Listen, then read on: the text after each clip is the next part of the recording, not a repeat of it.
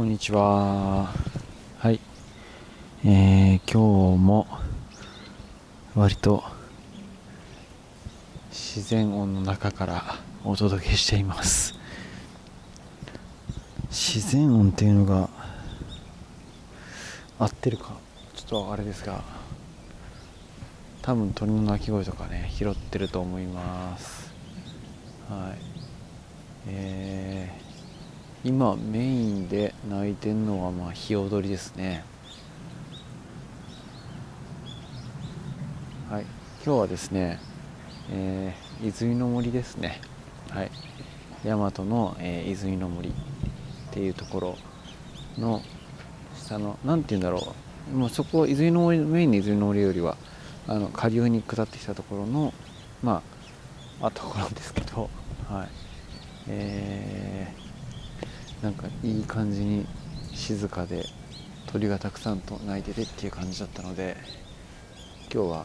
ここで録音しよっかなっていう感じで撮ってみてます。えー、泉の森っていうのはですねあの地元の人だったらまあ、ね、ご存知だと思いますけどはい。あの大和市のまあ自然公園みたいな感じなんですけど僕はあの水曜木曜とかで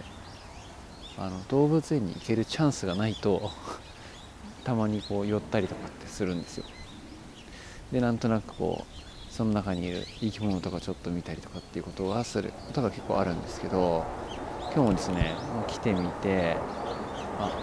これあれですね相鉄線の音です。もう相鉄線の線路がすぐ近く走ってるんで意外とあれですね電車が走ると音大きいですね。えー、そうだ。で本当に僕があの幼稚園生とかそんぐらいの時からよくね父親とかに連れてきてもらっていてで、ね、父親と小さい時に出かけたりとかした記憶ってちょっと思い返してみるとよくねこう鳥見に行こうっていうのでね芹沢公園とか芹沢公園違うな、えーと、と八山公園って座間市にあるんですけど八山公園とか泉の森とかねよく連れて行ってもらってたんですよ。だからあんまりいろんなとこに出かけるっていう家では多分なかったと思うんですけど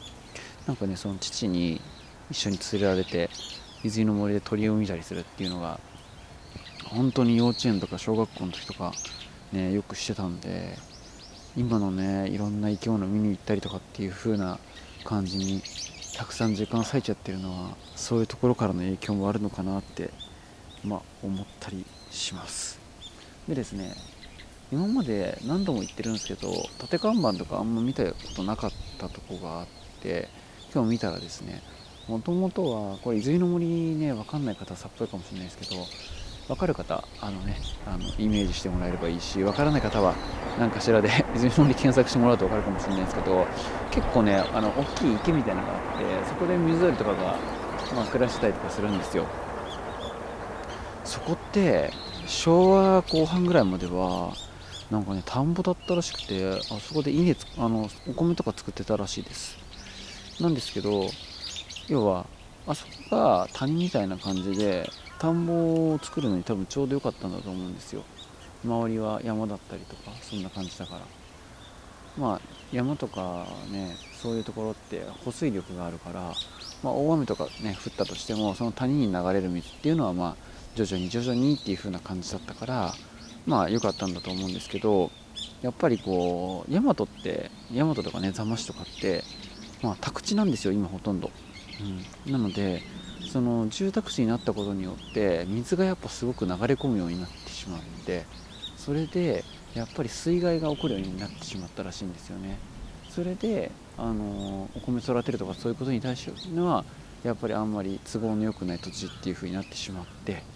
なのでまあそこの田んぼをやったのはやめてやめてというかねあの土地を買い取った形になるのかな市が。よくわかんないですけどでそこを貯水池というか遊水池みたいな感じにしてでたかつそこのところにこう自然のものとかをなるべく残すようにして。でまあちょっとその市民の自然とのこう触れ合う場としてって整備しましたみたいな看板があってあそういう場所だったんだなっていうのがね今まで知らなかったのでちょっとこう知れてあそういう意図だったんだなって新鮮でした。新鮮というかうんなんかなるほどなって感じでしたねはいえー、何の話しようとしたんだっけな。そうだ。えー、そうでした。でですね昨日かな。あのこのポッドキャスターのリスナーの、はい、患者さんが治療にいらっしゃってその中で話しててあの改めてああそうかそういう目線で見てたけど改めてその目線を持っていろんな生き物とか見れると見えてくるものってか見えてくるものが変わるというか見方が変わってくるなって思うことがあってやっぱりこうなんでね生き物がこうどんどん進化していったりとかするのに進化していかないものもいるのかみたいな感じで、ね、問いかけをもらったわけですよ。まあ、ざっくり言うと、まあ、例えば爬虫類から、えー、哺乳類両生類から爬虫類に進化して爬虫類から哺乳類に進化してみたいな、ね、一応なんとなくそういう過程で進化してってるよねみたいなのがよく言われたりするわけですよ。で同じね、えー、例えば爬虫類の中でもすごい原始的なずっと昔から姿を変えてないよねって言われるものだったりとかいろいろ姿を変えて姿を変えてっていう風になって今至ってる生き物だったりとか、うん、そういうのあるわけですよね。人もやっぱりねよく言われますけど祖先は、まあ、猿に近いようなね猿に近いとか、まあ、猿のなんかだったんじゃないかとかっていう風に言われたりしますけどなんでじゃあ全部がそう進化していかなくてまあ今はねいろいろこんなにいるのかみたいな話を出た時にその地域とそのエリアかけるその特殊性というか専門性というかのナンバーワンだったら生き残るんだと思いますよみたいな。そういう話をしたんですよね、うん、例えばですけど今泉の森にいます。泉の森にいますけど泉の森っていうのは、まあ、いろんなものがねありますよ。植物だったりとか、うん。えー、例えば今僕はベンチに座って喋ってるんですけどこのベンチの周り一つ見てもベンチに座ってる僕から見える草の上っていうエリアで草を食べる生き物ナンバーワンっていうのは生き残るだろうし僕が座ってるところから見えないところの草を食べる生き物ナンバーワンだったらそいつも生き残るわけですよね。だけどナンバー2になった時点でうまくいかなかったりとかそういうの出てくると思うんですよ。ちょっとこれ話うまくまとまんないんで あれですけど要は今存在してる生き物とかっていうのは全部そのエリアなのかもしくはその特殊さなのか特殊さというか特性なのかっていうのかなのどれかしらでナンバーワンのやつなんですよねきっと。うん、っていうふうに考えるとこの生き物どの場面のどういうことにおいてナンバーワンなんだろうって全部のものにおいて言えるなって思ったんですよね、例えば大きい生き物小さい生き物とかっていうのもあるじゃないですか。大きい生き物と小さい生き物戦ったとするじゃないですか。ね。そういうシチュエーションがあるか分かんないけど大きいのは多分勝つんですよ。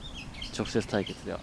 だけど何かから逃げなきゃいけない隠れなきゃいけないってなった時に大きいがゆえに逃げきれず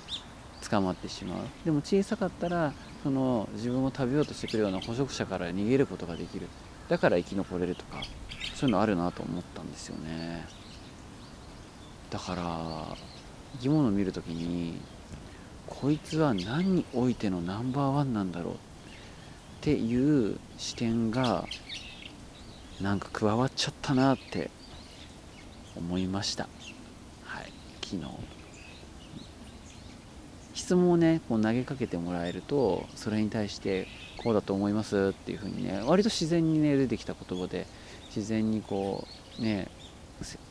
お答えしたんですけど改めてこう口に出してみるとあそういう観点で見れると結構もっと深掘りするとこがたくさんあるなって思っちゃったそんな話でした。はい。えー、今日はこれでおしまいですね。はい。これでおしまいですと言いつつなんか相模の大地っていうんですか？この辺はね相模の大地っていうらしいんですよ。その泉の森にあった看板情報で言うと。相模の大地っていうのはその白樫の木のこの森っていうのがあの昔からの姿らしいですよ。なるほどね手つかずのその相模の大地この大和だったりとか座間市だったりとか綾瀬市だったりとかそのエリアっていうのはなんか白樫が都合のいいエリアだったんでしょうね。なんでか分かりません、えー、この伊豆の森ってあの厚木飛行場も近いんでね、はい、今ヘリが飛んできましたね。そしてですね僕が全然座ったとこから動かないのでそれをいいことにしてかヒヨドリがめっちゃ近くに寄ってきてます。いっぱいいますね。ヒヨドリといえばですねうちのあの父の、えー、お兄さんの、えー、奥さん？僕のおばさんにあたる方なんですけど。このおばさんが、ね、あのよく畑の防鳥ネットって分かりますかね？野菜とかされてる時にこうネットかぶせたりとかするんですけどそのネットの中に入り込んだヒヨドリを子供の時捕まえて焼いて食べてて美味しかったっていう風な話をね 聞いたことがあって。ヒヨドリ見るとついそれを思い出してしまって。いやちょっと食べてみたいなとかそんな話したら今飛んできました。はい、はい、そんな話でした、えー、今日はこれでおしまいです。えー、今回もお聴きいただきありがとうございました。